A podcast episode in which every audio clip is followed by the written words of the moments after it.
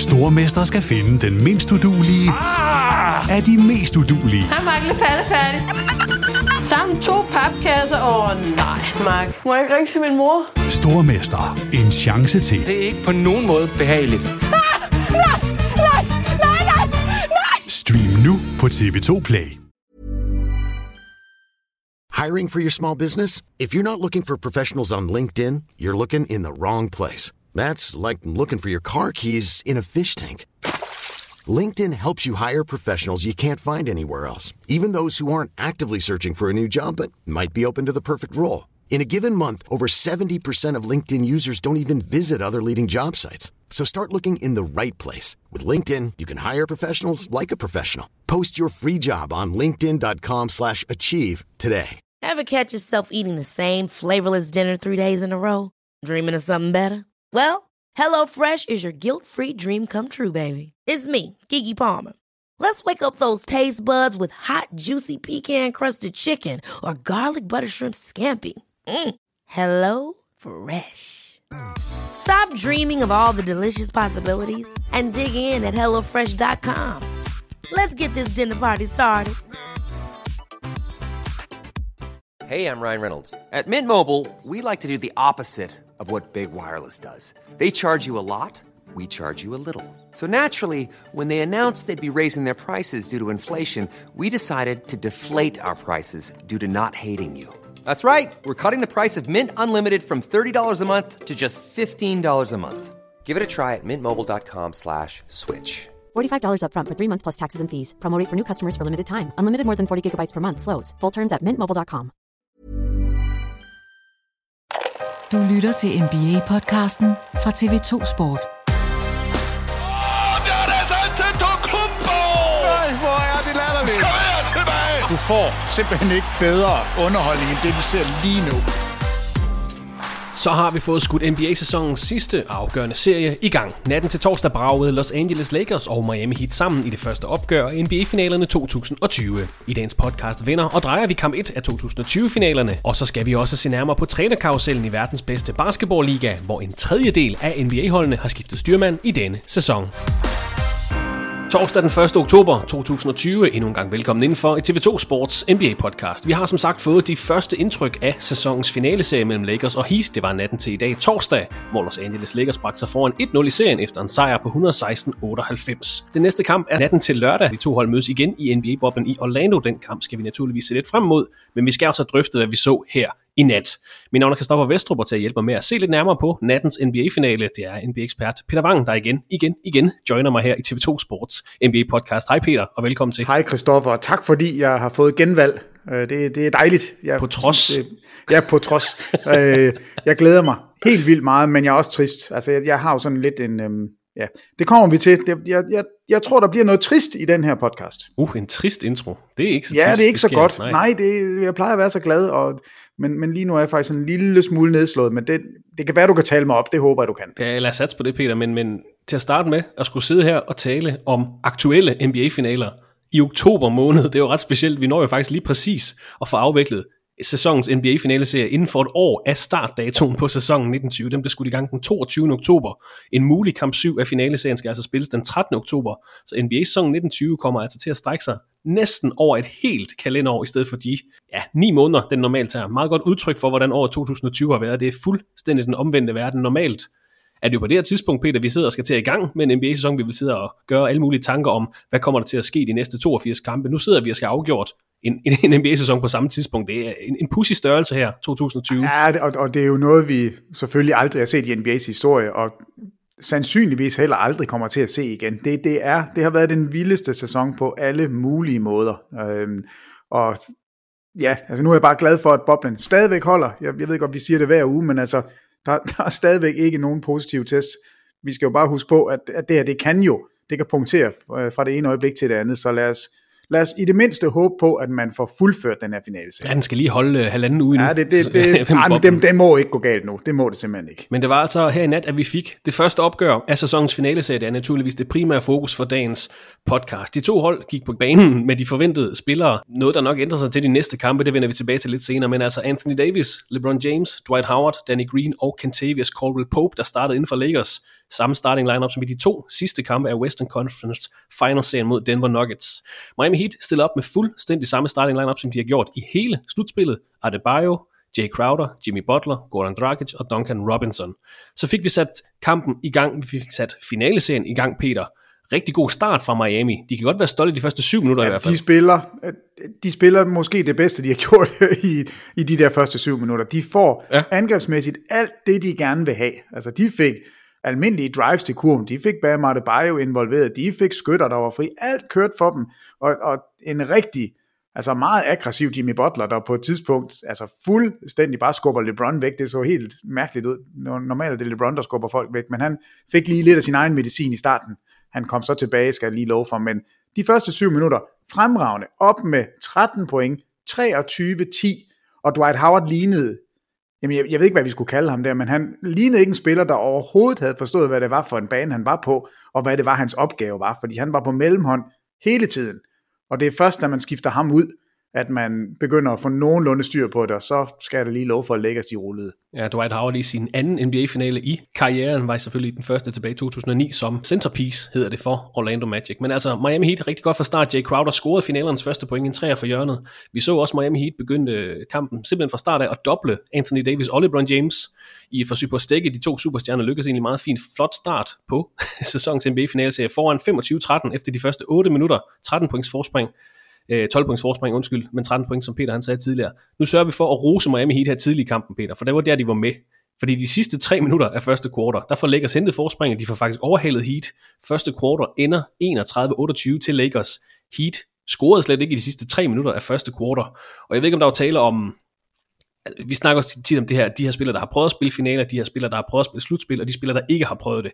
Jeg ved ikke, om der var tale om finale nerver hos Heat, hvor både Tyler Hero og Duncan Robinson, de misser sådan nogle helt frie træer i de her øh, sidste minutter af kampens første kvartal. Til gengæld, så var der ingen finalenerver hos Anthony Davis. 11 point i første kvartal markerede sig fra start.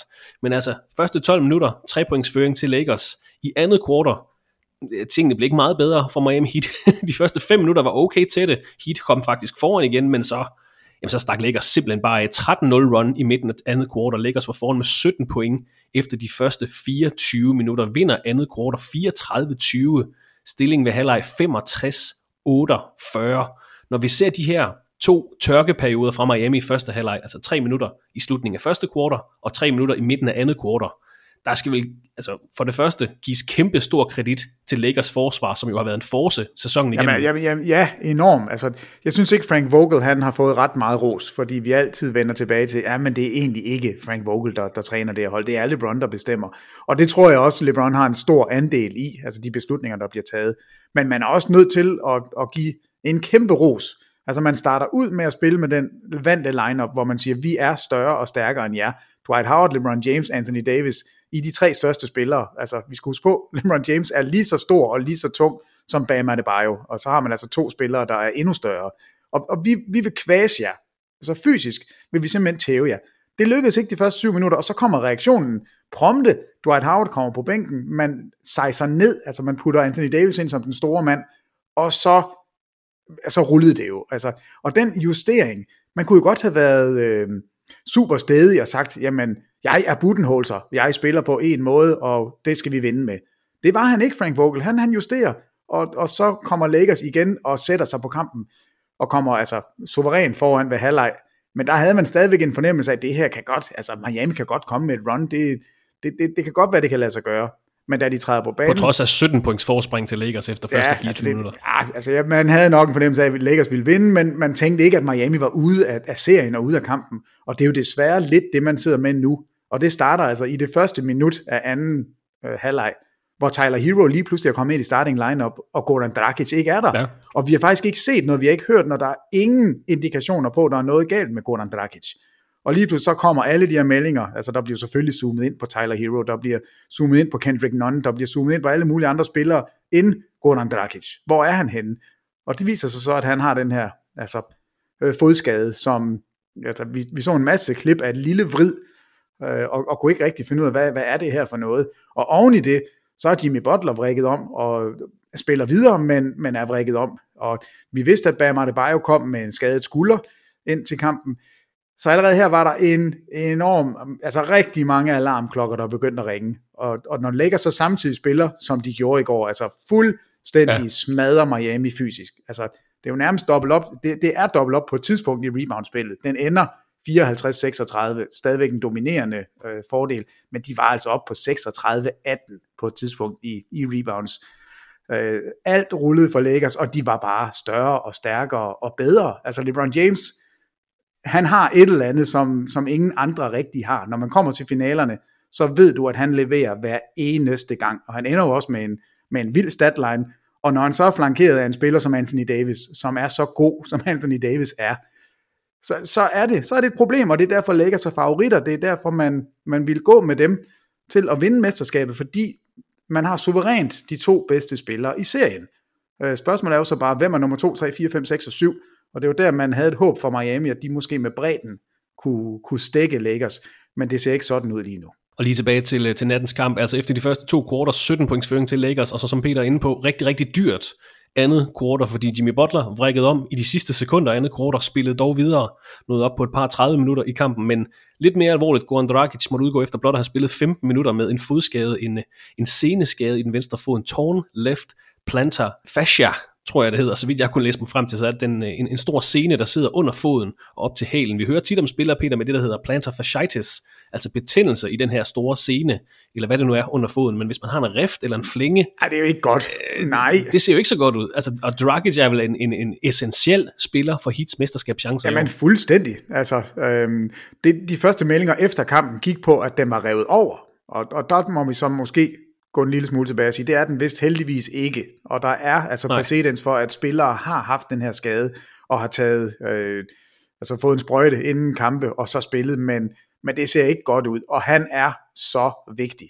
Altså der er jo en grund til, at Miami har overrasket i boblen, og en af, af årsagerne, det er, at man skiftede om i starting lineup, altså at Kendrick Nunn lige pludselig ikke spillede minutter, og det var Gordon Dragic, der kom ind. Han var topscorer i den første serie mod Miami, nej, mod Indiana, øh, var han Øh, altså han har været den her spiller, som man kunne give bolden i, i screeningspillet. Han har kunne sætte andre spillere op, han har kunne score selv, han har kunne komme til ringen. Han har virkelig været god. Det, det er et kæmpe tab. Øh, jeg ved godt, at han ikke er verdens bedste forsvarsspiller, men angrebsmæssigt, der, der betyder han så meget for det her Miami-hold. Så det er, jamen jeg, jeg ved ikke, om man alene på den skade kan sige, at Miami er uden chancer. Man skal altid huske på, at der kommer en ny spiller ind, når der er en, der bliver skadet.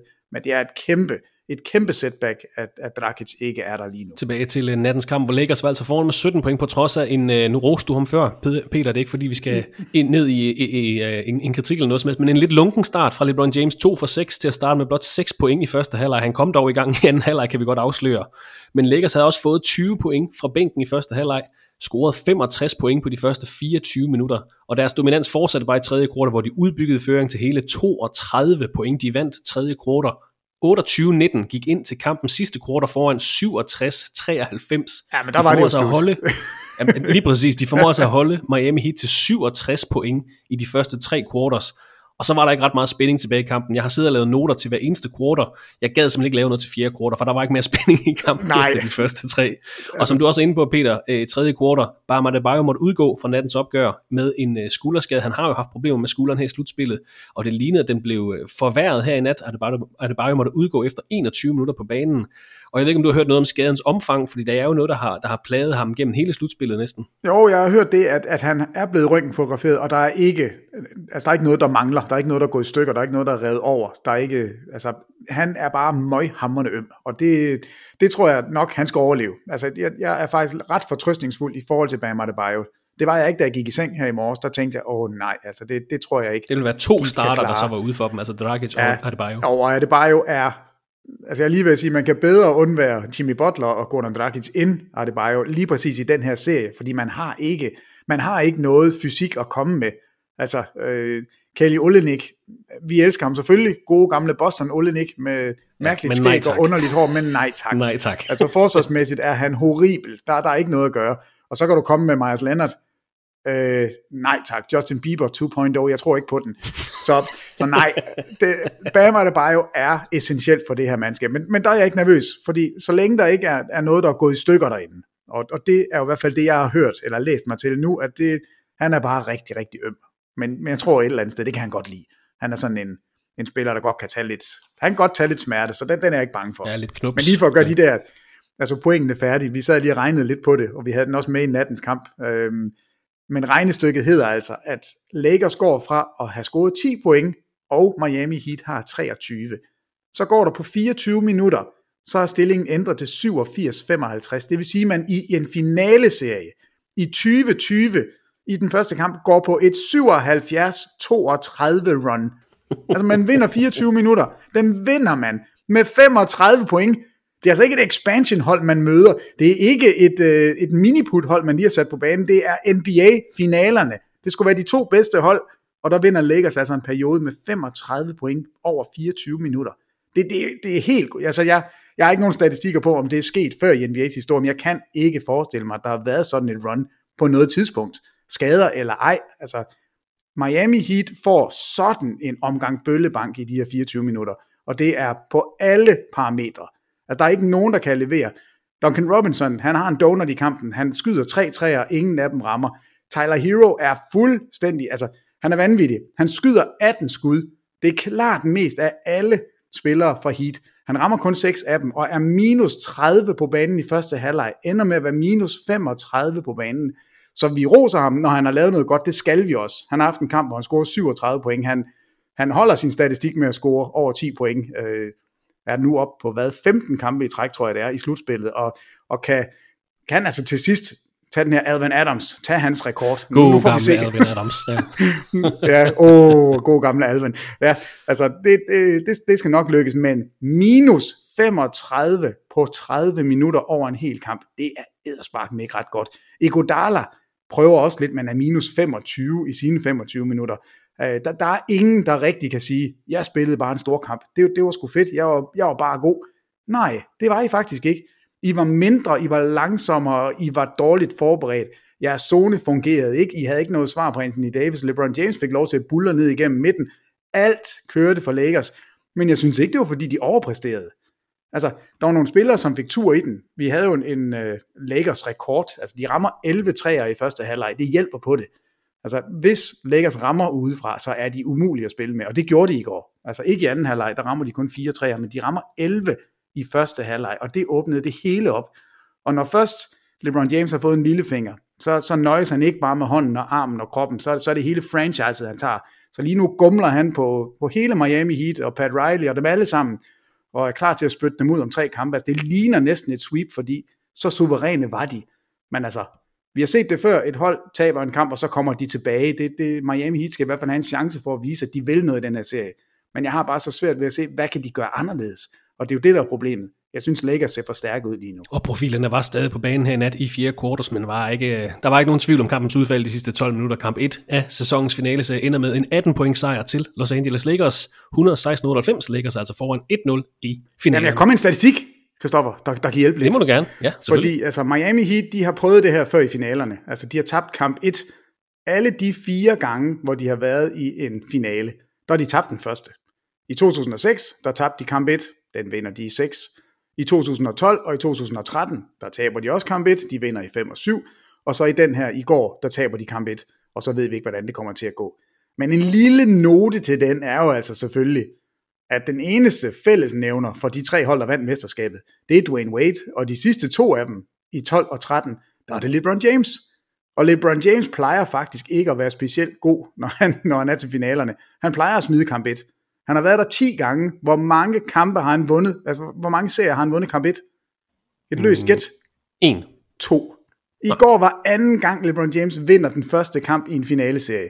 Så han har givet sig selv et, et bedre udgangspunkt, end han normalt har. Øh, og, og nu er det altså, det er ret spændende. Den eneste statistik, der så taler imod den her, jeg lige nævnte med LeBron, det er, at dengang han vandt kamp 1, det er jo så dengang, han tabte til Dallas i 2011. Så måske, det, ja, okay. det giver jo ingen mening. Det, det er jo vildt underligt, at, at det lige falder sådan ud. Men ja, altså, LeBron foran 1-0, Miami Heat med skader på tre markante spillere. Øh, det, det ser ikke super godt ud. En noget nær katastrofal start på finalerne for netop Miami Heat. Er der noget som helst, de kan tage med for den her kamp? Ja, nej, det ved jeg faktisk ikke. Jo, man kan tage, Jimmy Butler var aggressiv fra start. Det, det, det synes jeg var lidt positivt. Øh, men, men ellers er jeg faktisk svært ved at se det, fordi de første syv minutter der sad man med sådan en fornemmelse af, wow, det er godt, jeg har sagt det. bliver en fed finale, Ja, det er det godt, her. jeg har sagt, den går i syv. Nu ser jeg klog ud. Og, og Jens Lavlund sad jo også, og altså, jeg har aldrig set ham smile så meget. Altså, han var så glad, og han sad nærmest og pegede fingre og tænkte sådan, hey, se mig, det er, jeg har styr på den her serie.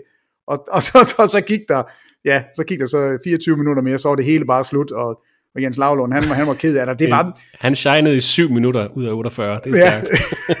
han havde syv, syv skarpe minutter.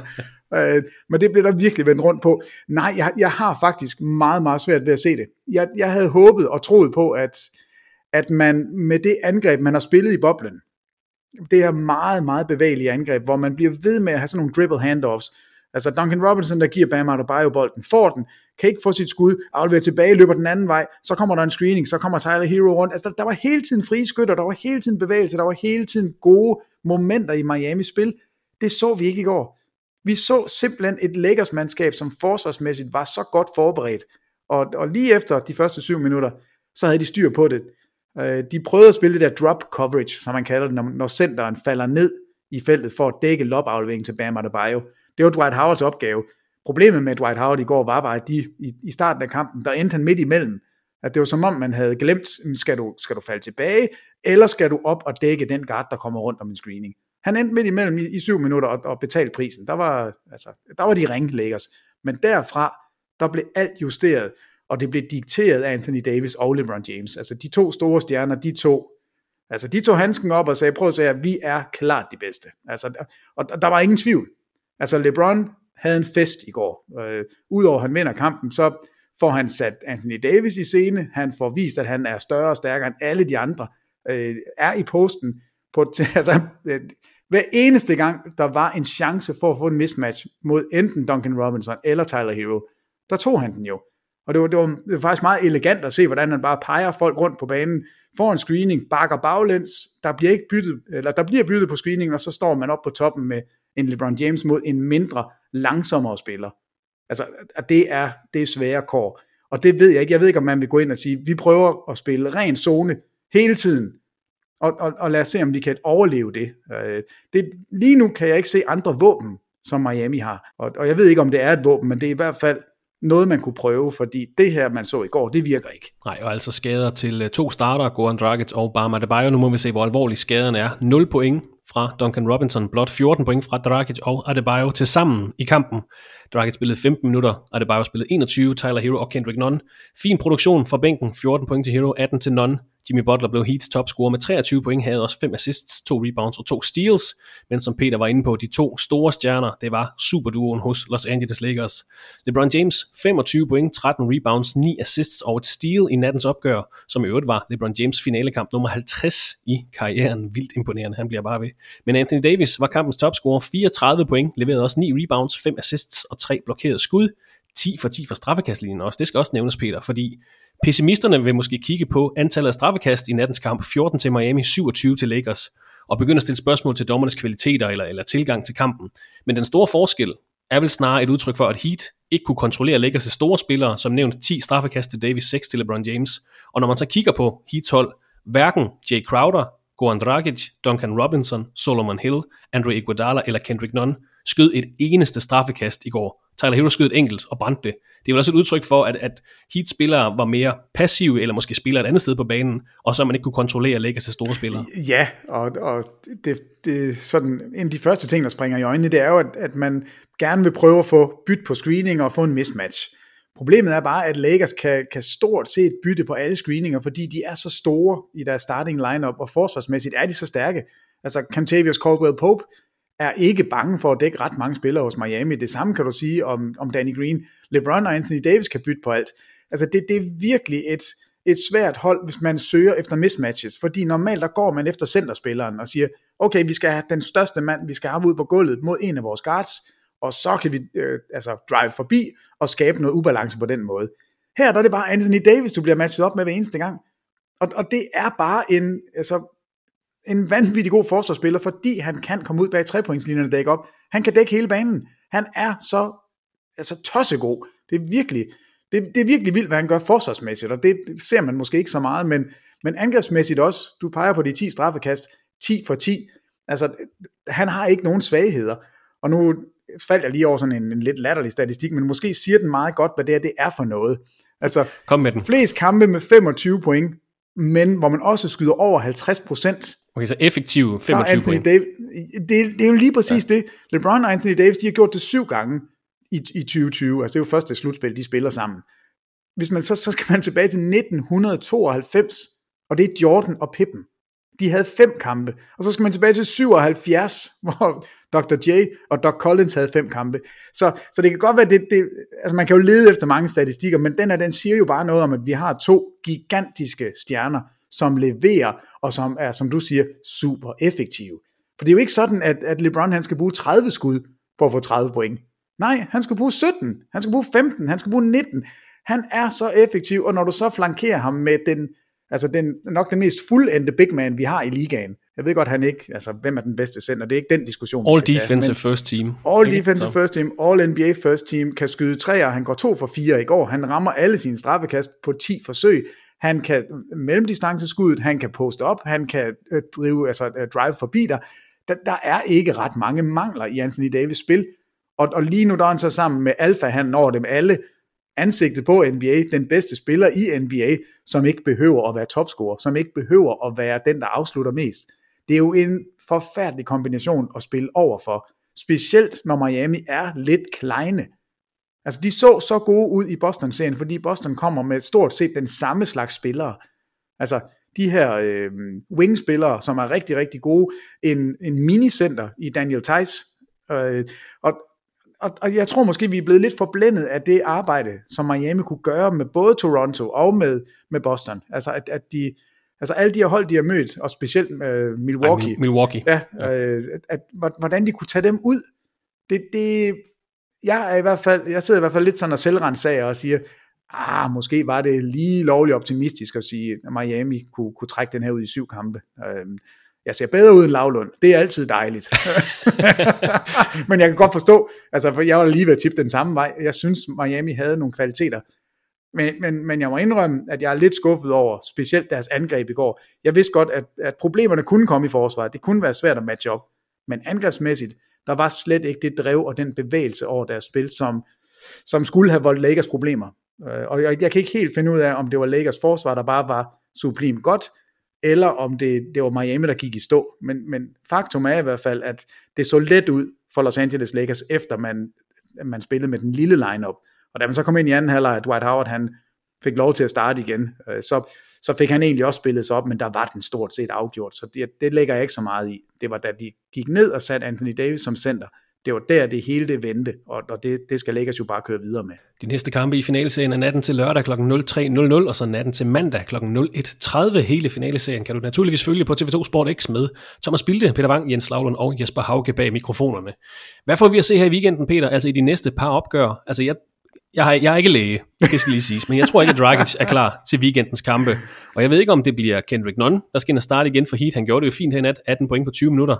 Men er han klar til at starte ind i, i NBA-finalerne? Altså det var, som du nævnte, det var Tyler Hero, der startede anden halvleg øh, for Heat i nat, efter Dragic var udgået fra kampen. Men altså Heat kommer ikke ret langt, hvis Kelly Olynyk og Kendrick Nunn skal spille mange minutter. Øh, altså jeg tror, man går tilbage og siger, at det bliver Kendrick Nunn. Ja. Og, og så håber man, at han øh, forsvarsmæssigt kan være bedre, end han har været, fordi han var, jo, han var jo virkelig god i grundspillet. Altså han var jo faktisk en af de helt store positive overraskelser. Er All rookie first team, ja. Yes, og så Tyler Hero, fis af med dig. Altså du kom ikke på første hold, det var Kendrick Nunn, og Kendrick Nunn sagde efter, altså før boblen, der var han jo ude i, hvad, er det ikke mig, der er rookie of the year? Pøh, det der, hvad, hvad snakker I om? Øhm, og, og grine lidt af det, det kan man jo så grine lidt af i dag, at man, altså, at man overhovedet kunne komme på den tanke. Så jeg tror, man, man vil prøve at genfinde sig selv fra grundspillet og sige, det fungerede også udmærket. Vi var bedre med Dragic, men altså, Kendrick Nunn kan godt spille, så, så det er ikke sikkert, at det, det er sådan helt horribelt. Hans forsvar har bare været ufattelig ringe, og så tager han, altså, han er trigger happy, virkelig. Altså, vi ser, at han har 18 afslutninger i går. Øh, nej, undskyld, 11 afslutninger på, på 20 minutter. Han ramte så, altså han scorede 18 point, så på den måde leverede han jo egentlig over plus 8 på banen, men det var i garbage time, det var ikke noget, vi sådan rigtig kan bruge til noget. Men det, det er, jeg er ret sikker på, at det er det, man starter ud med, og så må vi se, hvordan det så kommer til at gå. Men det gør dem jo bare ikke større og stærkere forsvarsmæssigt. Og det er jo der, det virkelig, altså LeBron er en mundfuld. Han får altid to eller tre spillere på sig, når han kommer ind i feltet. Og, og i, i forhold til Boston, så har man altså lige pludselig en, afle, altså en man kan aflevere til, som er 2 meter og 9, og som hedder Anthony Davis, og som står med hænderne op i luften, og, og stort set kan få fat i alle bolde. Så, så der er en forskel. Der er virkelig en forskel på, om, om LeBron han er alene, eller om han har Anthony Davis med sig. Og det har han. 34 point, en, en vanvittig debut et eller andet sted i, I finalerne. finaleserier. Ja. Ja, nu har jeg ikke været inde og tjekke statistikken, men han var meget tæt på at kunne overhale uh, Allen Iverson som den næst, altså den spiller med det næst højeste gennemsnit i, uh, i slutspillet, i finalerne, eller i, i playoffs i det hele taget. Det skal jeg nok lige gøre, mens vi taler, så skal jeg nok lige finde den statistik. Men ellers er han nummer tre, så det er jo ikke en tilfældighed, at Anthony Davis bliver fremhævet. 34 point i nat, det er rigtig godt, men han har jo leveret altid i slutspillet. Han har bare ikke været der ret meget. Nu er han der, nu får vi ham at se, fordi han er på et hold, der kan vinde det hele. Jeg tror også, øh, de amerikanske kommentatorer til nattens kamp sagde også, at Anthony Davis har ikke, egentlig ikke ændret sig. Det er bare omstændigheden omkring sig, der ændrer sig. Det synes jeg egentlig var et meget godt billede på, hvad der skete med ham. Men uh, Peter, kamp 2 og 3 her i weekenden, fredag og søndag. Hvad gør Miami Heat for, at, det her det skal blive en spændende serie? Kan de gøre det til, at det en spændende Altså, serie? jeg, jeg vil tro, at de vil prøve noget zone. Jeg vil tro, at de vil have den her øh, 2-3 zone, hvor, hvor de har deres store spillere op foran. Altså, de har jo spillet med, med Jimmy Butler og, øh, og, og Jay Crowder op på toppen i zonen, og så har de gemt Duncan Robinson og Tyler Hero og Gordon Dragic, nu er han så ikke med, men det bliver så Kendrick Nunn, gemt dem nede bagved og prøvet at gøre det svært for, for modstanderne. Jeg er bare bange for, at, at, at, at det ikke kommer til at virke, fordi LeBron James, om, om nogen kan pille det langt det meste, kan han pille fra hinanden. Han er så stor og så stærk, og kan overskue banen, og, og har altså et blik for spillet, der, der gør, det. jeg tror, det bliver svært, men jeg, men jeg kan ikke se, at man kan prøve andet. Fordi det, man har gjort indtil videre i mand-mand, og som du selv sagde, prøver at dobbeltteam, det er svært. Det, det er virkelig svært, når der er to så gode spillere, både til at score og til at, at sende bolden videre. Um, så, så et eller andet sted skal man håbe på, at, at rollespilleren ikke kan ramme udefra. Fordi du kan ikke tage begge, altså du får ikke begge ting væk. Du kan ikke styre Anthony Davis og LeBron i en mod en spil. Det, det kan ikke lade sig gøre. Så enten skal du dobbeltteam, det tror jeg bliver svært, eller også skal du spille zone, det tror jeg også bliver svært. Men det du må sige, I to skal ikke slå os. Så kan det godt være, at de andre de rammer 50 træer. So be it. Vi vil ikke have, at LeBron og Anthony Davis er dem, der vinder over os. De, de må kun skyde udefra. Vi, altså, vi klumper sammen i feltet og håber på det bedste. Det, det er lige nu, og det er jo ikke et ret fedt halmstrå at klamre sig til, at vi håber på det bedste. Altså, det, det er jo ikke en gameplan. Det ved jeg godt. Jeg kan godt høre, jeg kan godt høre hvor åndssvagt det lyder. Men jeg har bare ikke noget svar, fordi det, øhm, det, det de gjorde i, altså, i de andre serier, det, det ved jeg ikke, om de kan. Altså, de skal finde deres angrebsspil. Altså forsvarsmæssigt, der har jeg sagt, der, der tror jeg ikke rigtigt, at der er noget svar. Altså, der, der må man håbe på det bedste. Men angrebsmæssigt skal man tilbage til det her bevægelige spil. Duncan Robinson, han skal have 10 afslutninger. Han skal have 10 træer. Og så må han ramme 4 eller 5 eller 6 af dem. Man, man, man skal virkelig ud og, og have noget bevægelse på. Hvis ikke han afslutter, hvis ikke han er en scorer, eller i hvert fald en trussel bag trepointslinje, så skal han jo ikke være derinde. Øh, og det samme med Tyler Hero. Øh, de, de skal, de to skal levere, og helst på trepointskuddene. Øh, Jay Crowder, han er som, som vinden blæser, altså nogle gange der rammer han fire i træk. Det samme med Iguodala. Øh, dem, dem tror jeg ikke rigtigt, man, man kan forvente noget af. Men, men de to blege forwards, de skal, altså, eller guards, kald dem hvad du vil, de skal simpelthen levere, og, og de kan kun levere, hvis, hvis spillet flyder, hvor de er i bevægelse. Så er de gode, det tog Lakers fra dem. Det, det, det må de se, om de kan finde en måde at, at få dem ud og, og bevæge sig på igen. Så Miami skal altså genfinde noget af deres uh, tidligere spil. De skal have noget produktion for deres uh, unge, hvide forwards, som du siger. Lakers skal bare ikke hvide, de er blege. De blege, undskyld, Ja, det er blege forwards. Og Lakers, Ja. de skal vel bare rulle videre, som de gjorde her i nat. Øh, er der noget som helst, de skal forbedre til kamp 2 og 3? Nej, det er jo svært at sige. Altså, de, de kan jo dårligt blive store, og, eller større og stærkere, end de er, og, og det vandt de med i går. Altså, de, de skal selvfølgelig blive ved med at kontrollere rebounds, de skal blive ved med at løbe, når de kan, de skal blive ved med at, at lade bolden gøre arbejdet på den måde, at LeBron eller Davis kan stå med den og aflevere den ud til de frie skytter. Øh, Så ja, altså det, der, nej, altså deres gameplan må være, vi, vi gør som vi plejer, og så ser vi, hvad, hvad Miami kommer med. Og så skal Frank Vogel være, altså igen, han skal være super, super tight med rotationen. Altså det nytter ikke noget at eksperimentere med, med Dwight Howard og JaVale McGee i alt for mange minutter. Så man kan se, at det går ned ad bakke, fordi at, at, at, at, øh, at forsvarsmæssigt man ikke rigtig kan følge med. Så er det bare at sige, jamen så kører vi med, med det, vi, vi ved, vores lille lineup, som jo ikke er specielt lille, når du har Anthony Davis. Du kan komme med Kyle Kuzma, du har stadigvæk LeBron James. De er jo ikke små. Det er jo det, når vi sidder og siger, jamen så spiller de den lille lineup. Jamen, hvad? Det er en gigantisk lineup, selvom det er den lille lineup. Ja. Det er bare fordi, I er... Det er bare uden, ja, uden en traditionel center, ja. Ja, lige præcis. Altså, det, og det er et problem. Og nu har jeg fundet statistikken. Lækkert. Michael Jordan nummer 1, 33,45 point i gennemsnit i slutspillet forever and ever. Altså, det, det er jo helt absurd. Nummer to på listen er præcis som eksperten Peter Wang sagde, Anthony Davis. 29,73 var Iverson, nu er Anthony Davis 29,76. Ah. Så de, de tiptoger den altså lige afsted, men det er foran Kevin Durant, det er foran LeBron James, det er foran altså spillere, altså kæmpe navne. Så Anthony Davis, jeg ved ikke, hvor meget vi har talt om ham, men hvor er det fedt, at han får lov til nu at vise, hvad det er, han kan. Altså, den spiller i NBA med det højeste gennemsnit i slutspillet. Prøv lige at tykke lidt på den. Det er kun Jordan, der er, højere, der er højere end ham, men han er den spiller med det højeste gennemsnit i slutspillet lige nu. Og det er altså en liga, som har Kevin Durant, der har LeBron James, der har Steph Curry, der har alle de her spillere, som er kendt for at score point. Der er Anthony Davis nummer et. Det, det synes jeg faktisk er tankevækkende. Både du, Jens Lavlund og Jesper Hauge har vurderet, at sæsonens finale går i syv kampe. Det kan man læse mere om på sporttv2.dk-basketball. Men hvis ikke vi ser markante ændringer til kamp 2 og 3 her i weekenden, så er det her en, øh, eller det ligner det i hvert fald en firekampserie, fordi Heat kan overhovedet ikke dem op for Anthony Davis og for Lakers størrelse. Som du også var inde på, jeg har selv noteret det, 54-36 vandt Lakers rebound-duellen her i nat. Heat kan altså nemt blive trumlet i den her finale serie. Nu må vi se, hvordan det ser ud med skader. Er der mere at sige om eh, natskamp eller de kommende kampe, Øh, nej, det er der ikke, og, og det er jo derfor, jeg startede ud med at sige, at det var sådan en lidt trist podcast, fordi man sidder med en fornemmelse af, at det er afgjort. Man sidder med en fornemmelse af, at Lakers er, er simpelthen for stor en mundfuld. Og, og det er både grundet skader, det er den ene ting, men jeg synes også, at Lakers viste os med den her kamp, at, at de har altså nogle strenge at spille på, som, som jeg i hvert fald ikke havde regnet med, at de kunne bruge på den her måde. Jeg, jeg troede ikke på, at deres forsvar kunne følge med Miami på den her måde. Og, og der må jeg sige, der har jeg været der er jeg dum. Altså, det, det, det skulle jeg have set. Contavious Caldwell Pope, Danny Green, altså selv Rondo, når han kommer ind, altså de spillere, de er på banen forsvarsmæssigt, der er de altså, de har, de har fat i den lange ende, fordi de bliver ved med at løbe, altså Duncan Robinson, Tyler Hero, de spillere, som ellers har været, altså Celtics kunne ikke styre dem, uh, Milwaukee Bucks kunne ikke styre dem, det kan Lakers godt, og det, det imponerer mig, altså jeg er, jeg må sige, jeg er faktisk ret imponeret over Lakers spil. En ting er, at Miami falder fra hinanden, har skader og så videre. Jeg er dybt imponeret over det, Lakers viser lige nu. Og altså en uh, overlegen start på deres jagt på endnu et mesterskab. Et mesterskab, der kan bringe dem op på siden af Boston Celtics som de mest vindende franchises i NBA's historie. Fra nattens NBA-finaler til et par store nyheder fra den seneste uge. I mandags fik vi nemlig en stor nyhed fra USA's vestkyst, hvor Los Angeles Clippers og Doc Rivers blev, blev enige om at gå hver til sit. Kan vi kalde det det, Peter? ja, det, det ved jeg ikke. Det kommer an på, hvem du spørger.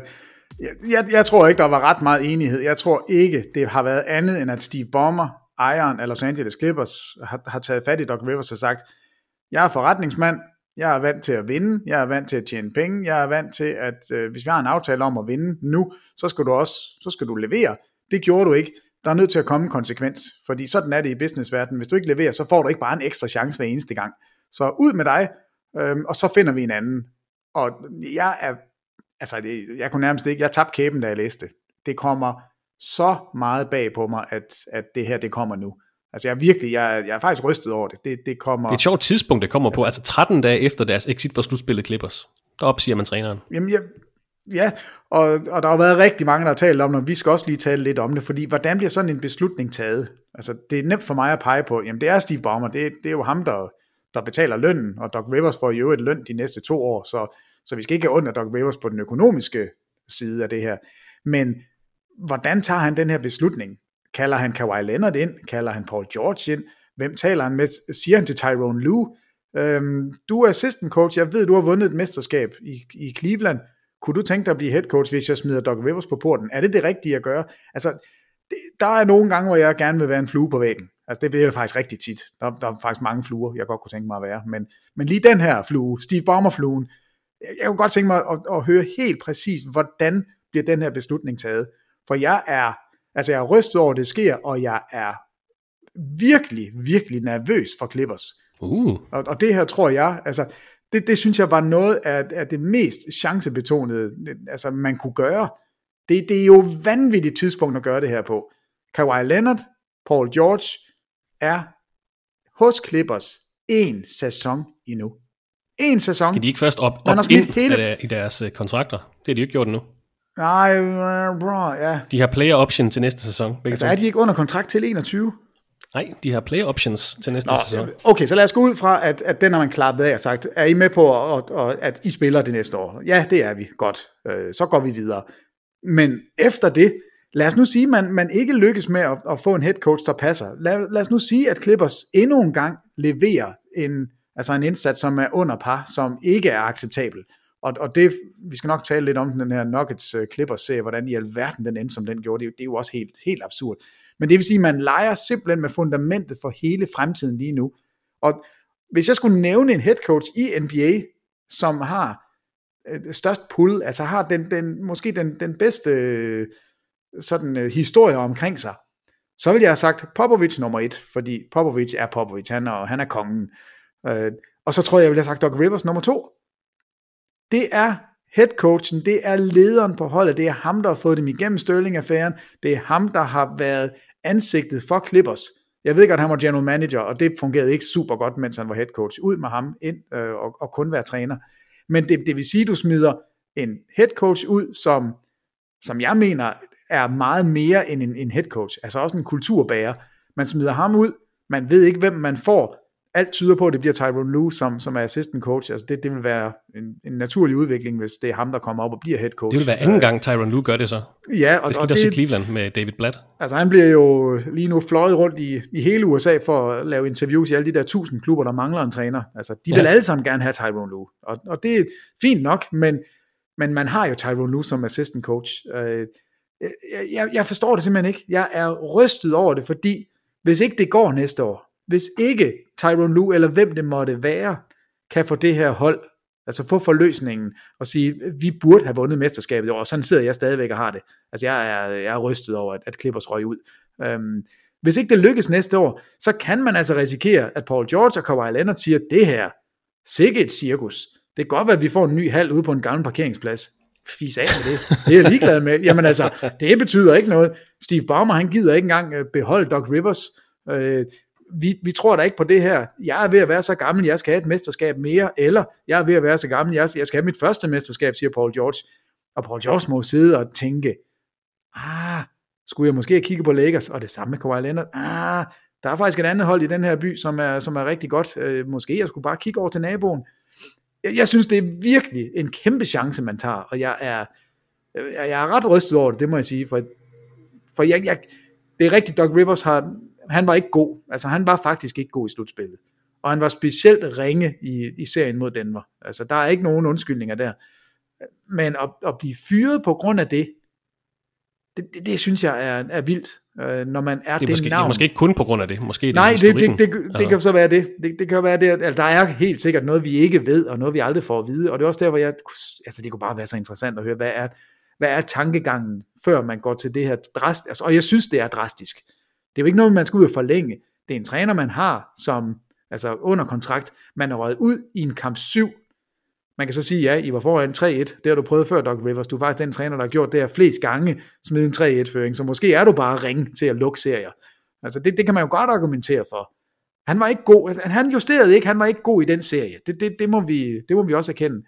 Men jeg synes godt nok, man tager en chance for fremtiden hos Clippers lige nu. Og jeg har lige været inde og dobbelttjekke, Peter. Du har fuldstændig ret. Både Paul George og Kawhi Leonard, der er under kontrakt til næste år. Det er i sæson 21-22, at de har player options. Så de er altså under kontrakt til næste år. Der skal jeg lige rette mig selv. Phew, det var godt. Det var, jamen, så retter jeg det også. Christoffer, de er altså under kontrakt et år endnu. De har en player option Fjols. i uh, 21-22. Fjols, fjols, Ja, ja, ja, ja. Men altså Doc Rivers fortid som cheftræner for Clippers efter syv sæsoner. Syv sæsoner, hvor Clippers nåede til slutspillet i seks af dem, og tre af sæsonerne nåede man altså til anden runde af slutspillet. Men efter den her syvkampsserie mod Denver Nuggets i slutspillet i år, så var der altså ikke mere snor til Doc Rivers. Nu skal Clippers ud og finde en ny cheftræner her i offseason. Doc Rivers slutter sin tid som Clippers træner med en win-loss percentage på 63,1% i rundspillet, og 45,8% i slutspillet. Markant forskel på grundspil og slutspil for Doc Rivers for Clippers. Men, det har været en... Jamen, jeg øh, siger bare, jamen, jamen, jamen, det der exit, altså, jeg ved ikke, hvad vi skal sige om det. Altså, jeg, jeg, jeg, jeg sidder og kigger på statistikkerne nu her, jeg, jeg, er, jeg er rystet. Kawhi Leonard 24,3 point, det, det lyder sådan set fint nok. Paul George 21,7 point. Hvor var de to henne, da det her det skulle afgøres? Der var tre chancer for at lukke den her serie, og de var der ikke. Altså, jeg, jeg forstår det simpelthen ikke. Jeg synes, det er så underligt. Montrezl Harrell spillede så ring, at han, jeg ved ikke, hvor mange penge den her boble har kostet ham, men det, det har været en dyr, dyr boble, fordi han stod til at få en, altså en rigtig høj, meget, meget fin kontrakt nu her som free agent. Hvis jeg var en head coach et eller andet sted, så vil jeg sige, at jeg vil gerne have Montrezl Harrell, men jeg vil ikke betale specielt meget for ham, for jeg kan jo se, hvordan han bliver spillet fuldstændig af gulvet, hvis han møder en center, som bare er lidt større og lidt mere snu, end han er. Han var umulig at spille. Og det trods, trods alt NBA's bedste center har vi selv jo, jo, ham til men, men vi, altså, han havde ikke noget at komme med angrebsmæssigt heller. Øhm, og Lou Williams er hans tid ved at være forbi. Hvad med Patrick Beverly? Gider vi høre på alt det der øh, råben og skrigen hele tiden, når ikke du leverer, når du skal levere? Landry Shamet, øh, flot, du skød 22% på træerne, du er vores trepointsskytte. Altså, der, man kan pege fingre så mange steder her. Og, og der, hvor det er nødvendigt at pege, der er i hvert fald blevet taget en beslutning. Vi peger på Doc Rivers. Vi siger, det er hans skyld. Men så må Doc Rivers, altså mens han rider ud af, Los Angeles, så må han pege den anden vej og sige, Kawhi Leonard og Paul George, I to er mine All-Stars. Peter Wang sidder i Danmark og siger, Kawhi Leonard er den bedste spiller i NBA. Det der var ikke den bedste spiller i NBA. Altså, det var det ikke. De leverer, når de skal. Det gjorde Kawhi Leonard ikke. Og Paul George, ja, han er overvurderet? Altså, er han bare slet ikke så god, som, som vi går og siger? Det, hvad vurderer du ham til? Jamen lige nu vurderer jeg ham til at være en pispot. Jeg er træt af ham. Jeg synes, han, jamen, jeg synes, han var ring. Og, og det, Du mener uh, playoff P? Er det ikke det, vi kalder ham? jo, altså sådan en, en selvbestaltet superstjerne. Øh, og, og det er jo ikke helt fair. Og, og jeg tror, vi, vi talte om det i nattens kamp også, og det tror jeg faktisk rigtig meget på, jo mere jeg tænker over det. Boblen har været rigtig god for nogen. Miami Heat er et af de hold, som har, har, har stor trives med den. Jimmy Butler måske den spiller, som synes allermest om boblen. Øh, og et af de hold, som virkelig ikke har, har fungeret i boblen, det har været Los Angeles Clippers, og en af de spillere, der selv har, har sagt det, altså det er Paul George. Altså han har jo været, været ude om, om altså, at formulere sig omkring det her, hvor svært det er i det hele taget at, at være menneske, og altså har, har jo har jo døjet med depression, og døjet med altså, selvfølelse, og, og det er bare blevet så forstærket i boblen. Altså, han har ikke, han har ikke fungeret særlig godt, og Clippers har ikke fungeret særlig godt. Og der troede jeg jo egentlig, jeg troede faktisk, at Clippers ville være et af de mandskaber, der fungerede allerbedst, fordi man har den her silent assassin i Kawhi Leonard, som man tænker, det er fuldstændig ligegyldigt, om han bor nede i et, i et sort hul, eller om han tøffer rundt på en golfbane, eller hvad han laver. Han, han virker jo stoisk rolig med alt. Og så har du den største kulturbærer på trænersiden, ud over øh, Greg Popovich, der har du Doc Rivers. Og så vælger man at pege på Doc Rivers og sige, det er dig, det er dit hoved, der skal, der skal kappes, det er ikke nogen af de andre. Øh, jeg, jeg synes, det er en drastisk beslutning. Jeg er meget nervøs for Clippers, og jeg synes, når man peger på Doc Rivers, så skal man også pege på, på især Kawhi Leonard og Paul George, fordi der var ingen af de tre, der leverede, og det er de tre største navne. Det var de tre, der skulle have præsteret. Det var i år, Clippers skulle have vundet mesterskabet. Nu kan det være, at The Clipper Curse, den bare får lov til at leve videre. Og, og det, ja, jeg, jeg er meget kritisk over den fyring. Jeg, jeg, jeg er ikke enig. Det har også været en, en hård sæson for NBA's trænere. 10 hold, altså en tredjedel af hele NBA-ligaen, har fyret eller mistet deres træner i den her sæson. John Beeline hos Cleveland Cavaliers, David Fisdale hos New York Knicks, Kenny Atkinson hos Brooklyn Nets, Jim Boylan hos Chicago Bulls, Brett Brown hos Philadelphia 76ers, Nate McMillan hos Indiana Pacers, Alvin Gentry hos New Orleans Pelicans, og så Glenn Doc Rivers hos Los Angeles Clippers er blevet sagt op, fyret, afskedet eller nået til enighed med klubben om ikke at fortsætte samarbejdet. Billy Donovan, Mike D'Antoni hos Oklahoma City Thunder og Houston Rockets havde kontraktudløb og har valgt ikke at blive hos deres respektive klubber. 10 trænere i den her sæson, Peter. Det, ja, det, er, det er lidt vildt. Det er helt vildt. Altså, og, og nu, altså, når, når vi nu, eller jeg i hvert fald har siddet her og, og ytret mig omkring, hvad jeg synes om Doc Rivers, så er det jo super interessant at se, hvem bliver så hyret, og hvem kommer til de store jobs. Altså, og der er i hvert fald to åbninger lige nu. Altså Pelicans, New Orleans Pelicans synes jeg er et meget, meget interessant sted. Det, altså man har Zion Williams, og man har et ungt mandskab, dem har vi talt rigtig meget om. Det, det bliver sjovt at se, hvem de hyrer. Og så Philadelphia. Det er lige der, altså, Doc Rivers er på besøg for tiden der, faktisk, hos Philadelphia 76ers. Ja, han sidder vist nærmest og spiser middag lige nu hos dem. Altså, og ja, det ser ud som om, han får et jobtilbud, så må vi se, om hvad han siger til Ja, øh, jeg tror, han siger ja. Der er mange, der peger på, jamen skulle han ikke bare tage en pause, lige gå ind og, og, og lave lidt tv og, og, og holde fri et par år, et år eller to. Øh, Hvile stemmebåndet han, lidt. ja, det kunne også godt hjælpe. Men, men jeg tror simpelthen, at det ligger, det ligger så dybt i de her head coaches, at, at det er det her, det er jo deres liv. Det er det, der gør dem glade. Altså også selvom de ser slidte ud og trætte ud, de, de vil så gerne vise, at de er gode til det. Det er fedt at vise, der er noget, man er god til. Og Doc Rivers har vist rigtig meget, at han er god til det. Nu får han hook og får at vide, du er faktisk ikke god. Du er faktisk ring. Du er så ring, at jeg fyrer dig, og selv lønner dig de næste to år. Så ring er du. Og det vil han jo bare gerne modbevise. Og Philadelphia er et, jamen, hold nu op, det, det er også et, et lidt, øh, der er et stort, stort potentiale, men der er også kæmpe mulighed for at fejle. Altså det, det er et, øh, det er et stort sted lige nu, Joel Embiid, Ben Simmons, den konstellation, kan det lade sig gøre? Skal man skille sig af med nogen af dem? Skal man skille sig af med dem begge to? Altså der er jo kommet, jeg tror ikke, den, den har noget på sig, men James Harden for, for Joel Embiid er begyndt at være en ting. Altså, hallo, det er, det er ligaens topscorer, det er, altså, det er de helt store navne, vi taler om. Så, så jeg håber, Doc Rivers tager det job, fordi det, det synes jeg bare kunne være interessant. Uh, og så må vi se, hvem der lander i, ja, i Pelicans. Hvad med Dan Tony? Skal han til Indiana, eller skal han, hvor skal han hen? Der er, der er rigtig mange sjove ting. Men altså kamp 7 mellem Nuggets og Clippers blev den sidste kamp for Doc Rivers som Clippers træner, Peter. Jeg har noteret mig, at du gerne vil snakke lidt mere om den serie, fordi vi vidste nok, ja, en af de ting, vi har lovet her i podcasten, vi vil snakke om, men som vi så har... For en gang skal bliver vi holdt op på noget, vi lover, og så, så glemmer vi. Og... det er stærkt, det, det, det, skal I bare gøre derude, fordi vi lover for meget og holder for lidt. ja, jamen altså den, den serie er jo et eller andet sted symbolet på, hvordan det kan gå, når, når omstændighederne er lidt anderledes. Altså den var et alt, altså al heder og ære til dem, det, det er så imponerende, det de lavede, øh, og, og et værdigt exit fra boblen. Men den serie, hvor, hvor de virkelig præsterer, det er jo mod Los Angeles Clippers. Og det er her, vi ser Jamal Murray skrive sig ind som, som en stjerne øh, i NBA, en, altså en max-kontraktspiller. Vi ser Jokic fuldstændig dominere. De to spillere sammen giver Denver Nuggets sådan et billede på fremtiden.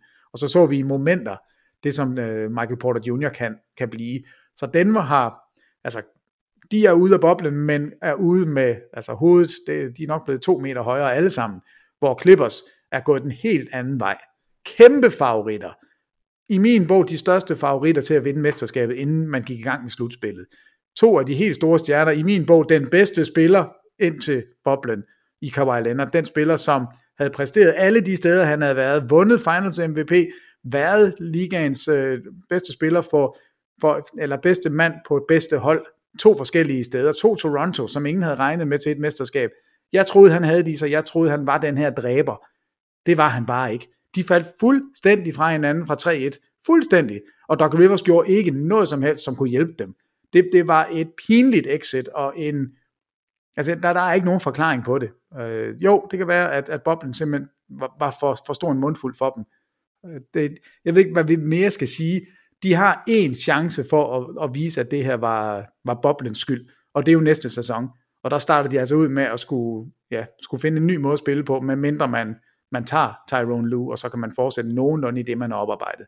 Men sikke en skuffelse fra det ene hold, og sikke en succes for det andet. Det, det er vildt, hvordan narrativet omkring et hold efter den her øh, bobleomgang kan være. Denver, juhu, og Clippers, duh. Jeg ved ikke, hvad vi skal sige om dem. Det sidste, vi lige skal med i dagens podcast, det er en øh, nyhed fra weekenden, hvor NBA's rygtebørs igen var rødglødende. Vi hørte uh! nemlig, at Victor Oladipo vil arbejde på at komme væk fra Indiana Pacers her i offseason. Oladipo under kontrakt i næste sæson, altså i sæsonen 2021 til 21 millioner dollars, og er så unrestricted free agent i sommeren 21. Så hvis man vil trade for Oladipo, så er, man, øh, så er det med far for, at han smutter efter en enkelt sæson, og man skal altså kunne matche de her 21 millioner dollars i et eventuelt trade, man vil lave. Du har ikke været helt tilfreds med Victor Oladipo i den her sæson. Øh, Peter, hvad siger du til, at han vil væk? Og hvilke hold tænker du på i et eventuelt trade med Indiana Pacers om Oladipo til næste sæson? Ej, jeg ved ikke, om jeg ikke har været tilfreds med ham. Jeg, jeg synes jo, han, altså, han har været skadet og kommer tilbage. Du har været lidt efter ham i forhold til boblen. Jo, men det er jo mere den her, det, det var jo bare pengene. Jeg, jeg synes, det var så åndssvagt at sige, jeg tager med i boblen, men jeg vil ikke spille. Og når man så får at vide, jamen reglerne siger faktisk, at hvis du er med i boblen, så får du ikke din løn, medmindre du spiller. Nå, jamen så kan jeg da godt spille alligevel. Det var jeg lidt træt af. Altså, øh, men, men som okay. spiller, der har vi jo, altså det, han er jo et kæmpe problem, fordi sidst vi så ham skadesfri, der var han jo lige pludselig en All-NBA-spiller. Der var han lige pludselig en af de guards, vi tænkte, hold da op, altså. All-NBA, All Defensive, third NBA steals per kamp, og snittet over 23 point per kamp i den samme sæson. Ja, altså vi, vi sad og tænkte, hvad, hvad lavede han i Oklahoma? Hvorfor i alverden fungerede det ikke? Her der har vi en stjerne i Indiana. Øh, wow, hvor, hvor kom det fra? Så bliver han skadet, er på vej tilbage nu, har ikke vist sig endnu. Altså, vi, vi ved jo ikke, om han kommer tilbage, og det er det, der er problemet. Hvilken Oladipo er det, du får? Og hvor meget vil du give for en spiller, som kan forlade dig om et år, en spiller, som du faktisk ikke helt ved, om har det, det, det tidligere niveau. Øh, så, så, så det bliver super, super interessant at se, hvad folk vil give for ham. Øh, jeg synes, det er en lidt mærkelig måde, det kommer ud på. Øh, ja. Det, det, det, det må jeg sige. Meget enig. Og hvis jeg, var in, hvis jeg var Indiana, så ville jeg sige, ved du hvad, du bliver bare her, Marker. Fordi Oladipo er jo nødt til at præstere det bedste, han kan. Altså han kan ikke blive sur og sige, nej, jeg gider ikke spille så. Altså det, jo, det kan han godt, men så koster det om penge. Uh, han skulle jo gerne levere op til trading deadline, hvornår den så end måtte være, hvornår sæsonen end går i gang, for at kunne sige, tag mig, jeg er så god. Og, så hvis jeg var Indiana, men mindre der kommer nogen og siger, vi tror på Oladipo, I får øh, både en bondegård og et hus. Gud, har du stadigvæk en bil, Christoffer? Eller solgte du den? Nej, den har jeg. Nej, det var godt, du ikke lyttede på mig. Jeg var, jeg var så bange. det ville godt nok være synd for dig. Nå, øh, Oladipo, hvad vil man give for ham? I don't know. Kunne du se ham? Men hvad skal... Indiana er jo nødt til at tænke i en eventuel handel, hvis ikke de vil miste ham for ingenting til næste sommer. Hvad, hvad, hvad skal Pacers kigge efter? Altså, du behøver ikke nævne specifikke spillere, men, men hvilke typer skal de kigge på? De har jo et par store spillere, Miles Turner, Domantas Sabonis, de har en point guard i Malcolm Brogdon, de har en score i TJ Warren. Hvad skal de gå efter, og hvad, hvad mangler de? Jamen, de, de skal jo have en, en spiller, som kan kreere noget på egen hånd. Det nytter ikke noget kun at have Malcolm Brogdon som, som point guard. Altså, du skal have en, en kreativ spiller. Altså, jeg lige vil sige, de har jo haft Paul George, som, som er, er den spillertype. En wing-spiller, som samtidig kan skabe noget for sig selv. Altså, det, det vil jo være fint at få den spillertype, men det er den, alle vil have. Det er lige præcis dem, alle er ude efter. Øh, men, jeg, men jeg synes jo, tilgangen må være, du spiller os også lige nu, du har et par måneder til at vise, hvor god du er, og så lytter vi på tilbud. Øhm, og hvis tilbudene kommer allerede nu, så, så, vil jeg da, så vil jeg da selvfølgelig kigge på dem, men man skal have en, en spiller, der kan skabe noget selv. Men måske man kunne lave en, en pakke med Miles Turner og Oladipo. Hvad kunne man få for den? Kunne man få Ben Simmons? Vil det give mening at få Miles Turner sammen med en beat? Det ved jeg ikke, om. Nej, ikke rigtigt. Nej, det ville jeg måske ikke. Men jeg tror, at Philadelphia er et af de hold, der, der tænker, ej, det kunne være en spændende spiller at få til os. Altså en guard, som, som kan skyde træer, som kan drive. Øh, altså det, det, det, jeg kunne da godt se et, et lille ægteskab der. Jeg ved bare ikke, hvordan Philadelphia skulle få plads til ham, og hvem de skulle give op, fordi de kan ikke sende Ad Horford den anden vej. De får ikke lov til at sende Tobias Harris den anden vej, og det er jo dem, de gerne vil af med. Så, øh, og vil man af med Ben Simmons, det, det synes jeg da ikke, man vil, medmindre man får en, en stor pose, og der ved jeg ikke, om jeg synes, øh, at Oladipo på en etårskontrakt er en stor nok pose. Det, det er jeg ret sikker på, at jeg ikke synes.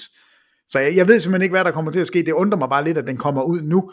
Og hvis jeg er Indiana, så vil jeg slå koldt vand i blodet og sige, men øh, du er jo så stadigvæk.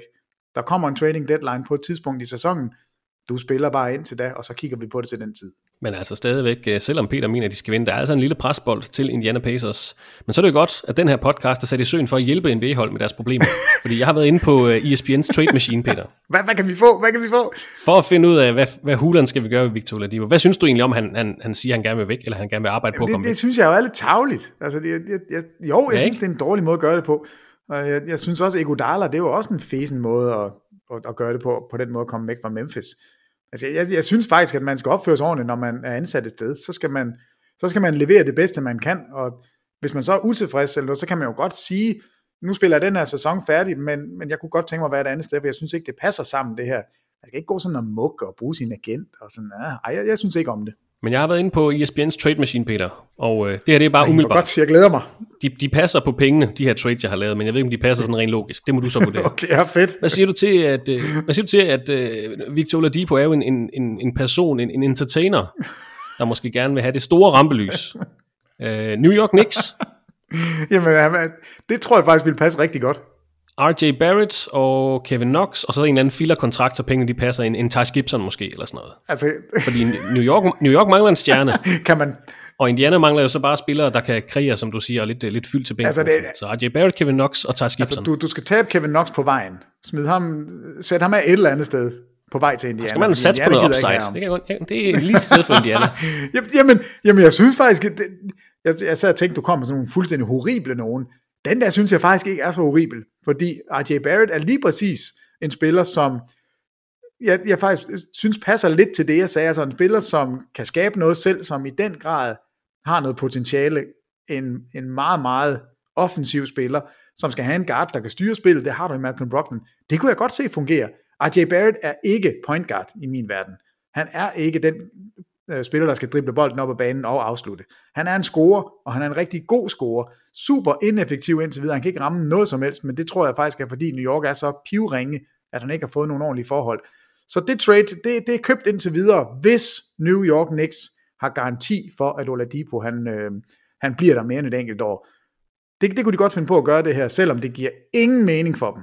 Fordi RJ Barrett, rookie-kontrakt, er stadigvæk en spiller, vi, vi regner med bliver rigtig, rigtig Men det gider New York ikke gøre det, på. Det er de, altså. Nej, det var også det. Jeg vil ikke gøre det, hvis jeg var New York, så det betyder nok, at New York kunne finde på at gøre det.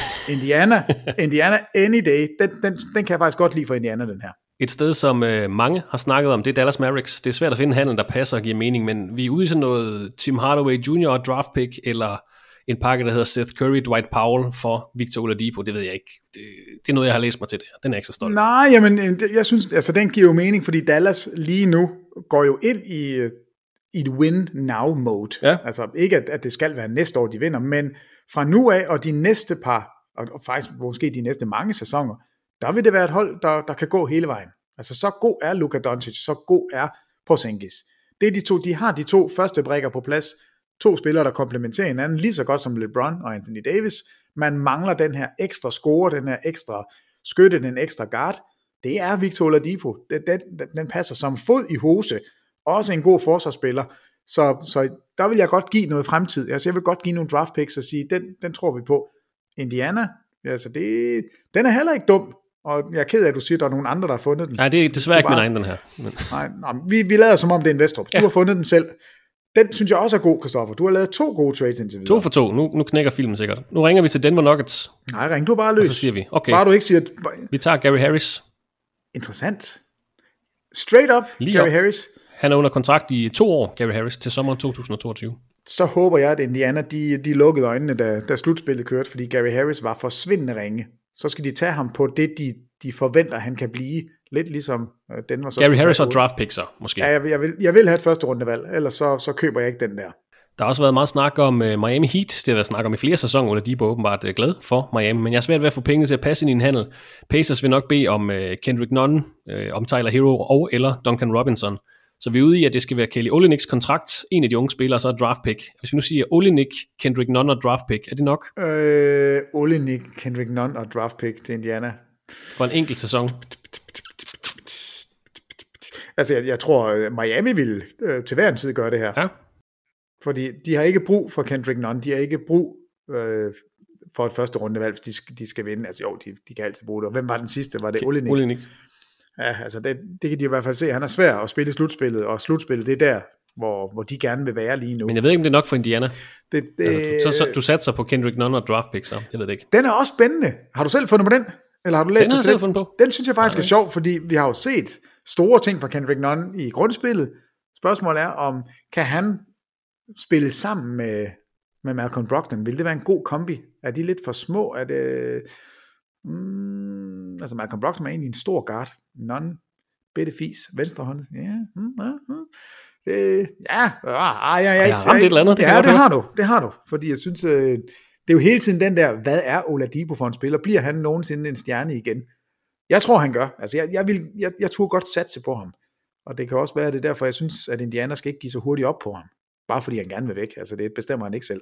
Lad os lige få de sidste øh, tanker med, inden vi lukker af for dag, Peter. Hvad siger du til øh, Victor Oladipo til Phoenix Suns i bytte for Kelly Oubre, Frank Kaminski og så et øh, første runde draftvalg? Booker og Oladipo ved siden af hinanden, det kunne da godt være meget skidt. Ja. Jamen, den er også solgt. Vi har tradet ham til, til fem forskellige hold nu. Det er fedt.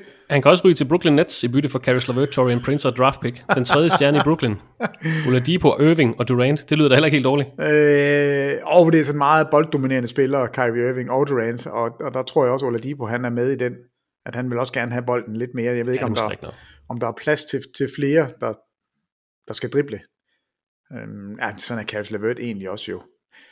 Nej, han skal ikke til Brooklyn. Nej, den, den, Brooklyn, de må selv ligge og rode med den konstellation, de har lavet. Den glæder jeg mig også rigtig meget til, med, med Kyrie Irving og Kevin Durant, om, om jorden den er så flad, at de begge to kan stå på den. Det, det glæder jeg mig til. Jeg lavede også en til Philadelphia 76ers. Det var så for Tobias Harris, men den, den havde du lukket. Så den, den, tror jeg ikke, Indiana de køber. Sidste. Memphis Grizzlies for Justice Winslow og Kyle Anderson. Nej, det vil Indiana ikke. Kyle Anderson er arketypisk Indiana-spiller. Nå, jamen så er den solgt. Winslow og Anderson. Nej, det, den tror jeg heller ikke på. Ah, der var nogle gode nogen, nogle lidt sjove nogen. Ja, der var også ja. Altså, jeg skal op mig. Det kan jeg godt Nej, nej, jeg synes faktisk, og skal øh, snakke, du skulle bare være stoppet. Du skulle ikke have serveret de sidste to. efter to, sådan. Stop, Jeg har mens kun lejen er god. jeg stopper altid efter to. Under alle omstændigheder, så bliver det en spændende historie at følge med i, og vi skal nok holde øje med den her i podcasten. Peter, er der noget, vi skal have med i den her podcast? Vi satser jo på at være tilbage i starten af næste uge med en ny podcast, når vi har set kamp 2 og 3 af finaleserien. Dem skal vi nok forvente, så snart vi er tilbage igen. Men i dagens afsnit, er der så mere, du gerne vil have med? Øh, nej, desværre. Jeg, øh, jo, jeg har en invitation til dig, Christoffer Vestrup. Oh. Og det er jo NBA-relateret. Okay. Hvad siger alle NBA-spillere, når du spørger dem? Så siger de, Gå væk. ja, Nå. jeg vil ønske, jeg var startet, jeg vil ønske, jeg var startet på det noget tidligere. Hvad, hvad er de så blevet spurgt om? Hvornår de startede med at spille paddeltennis? Nej, nej, nej, nej, nej. Hvornår startede du med at gå til yoga? Ah. Ja? Så jeg har her en invitation til dig. Mande yoga. Onsdag aften. Christoffer Vestrup. Du kan få lov til at se mig. Jeg er begyndt. Det er vildt. Jeg er så ring. Så jeg kunne godt tænke mig en wingman. Og det kunne lige være dig. Jeg tror, du er mindst lige så dårlig som mig til yoga. Så er vi lidt NBA-relateret. Oh, onsdag aften, det er bare... Mm, Lige den aften, du ikke kan. Ja, det er, det, ved du hvad, det er skide ærgerligt. Nå, nå, jamen, jeg, er er glad for, jeg er glad for, at du ellers ville. Men øh, Ja. jeg kan høre, om jeg, Jeg kan ville- flytte den. Jeg ville vildt gerne. ja, det, det kan jeg godt høre. Fedt. jeg tror, det var det. Med de ord, så tror jeg bare, jeg vil sige tak for din tid i dag, og vi snakkes ved her i starten af næste uge. God fornøjelse med kamp 2 og 3 af sæsonens NBA-finaler. Jo, tak. Jeg glæder mig allerede til mandag. Det bliver rigtig godt. Og tak til dig, der lyttede med her i TV2 Sports NBA podcast. Vi håber, det var værd at lytte til. Ha' en god weekend, når du kommer så langt, og så lyttes vi ved i starten af næste uge.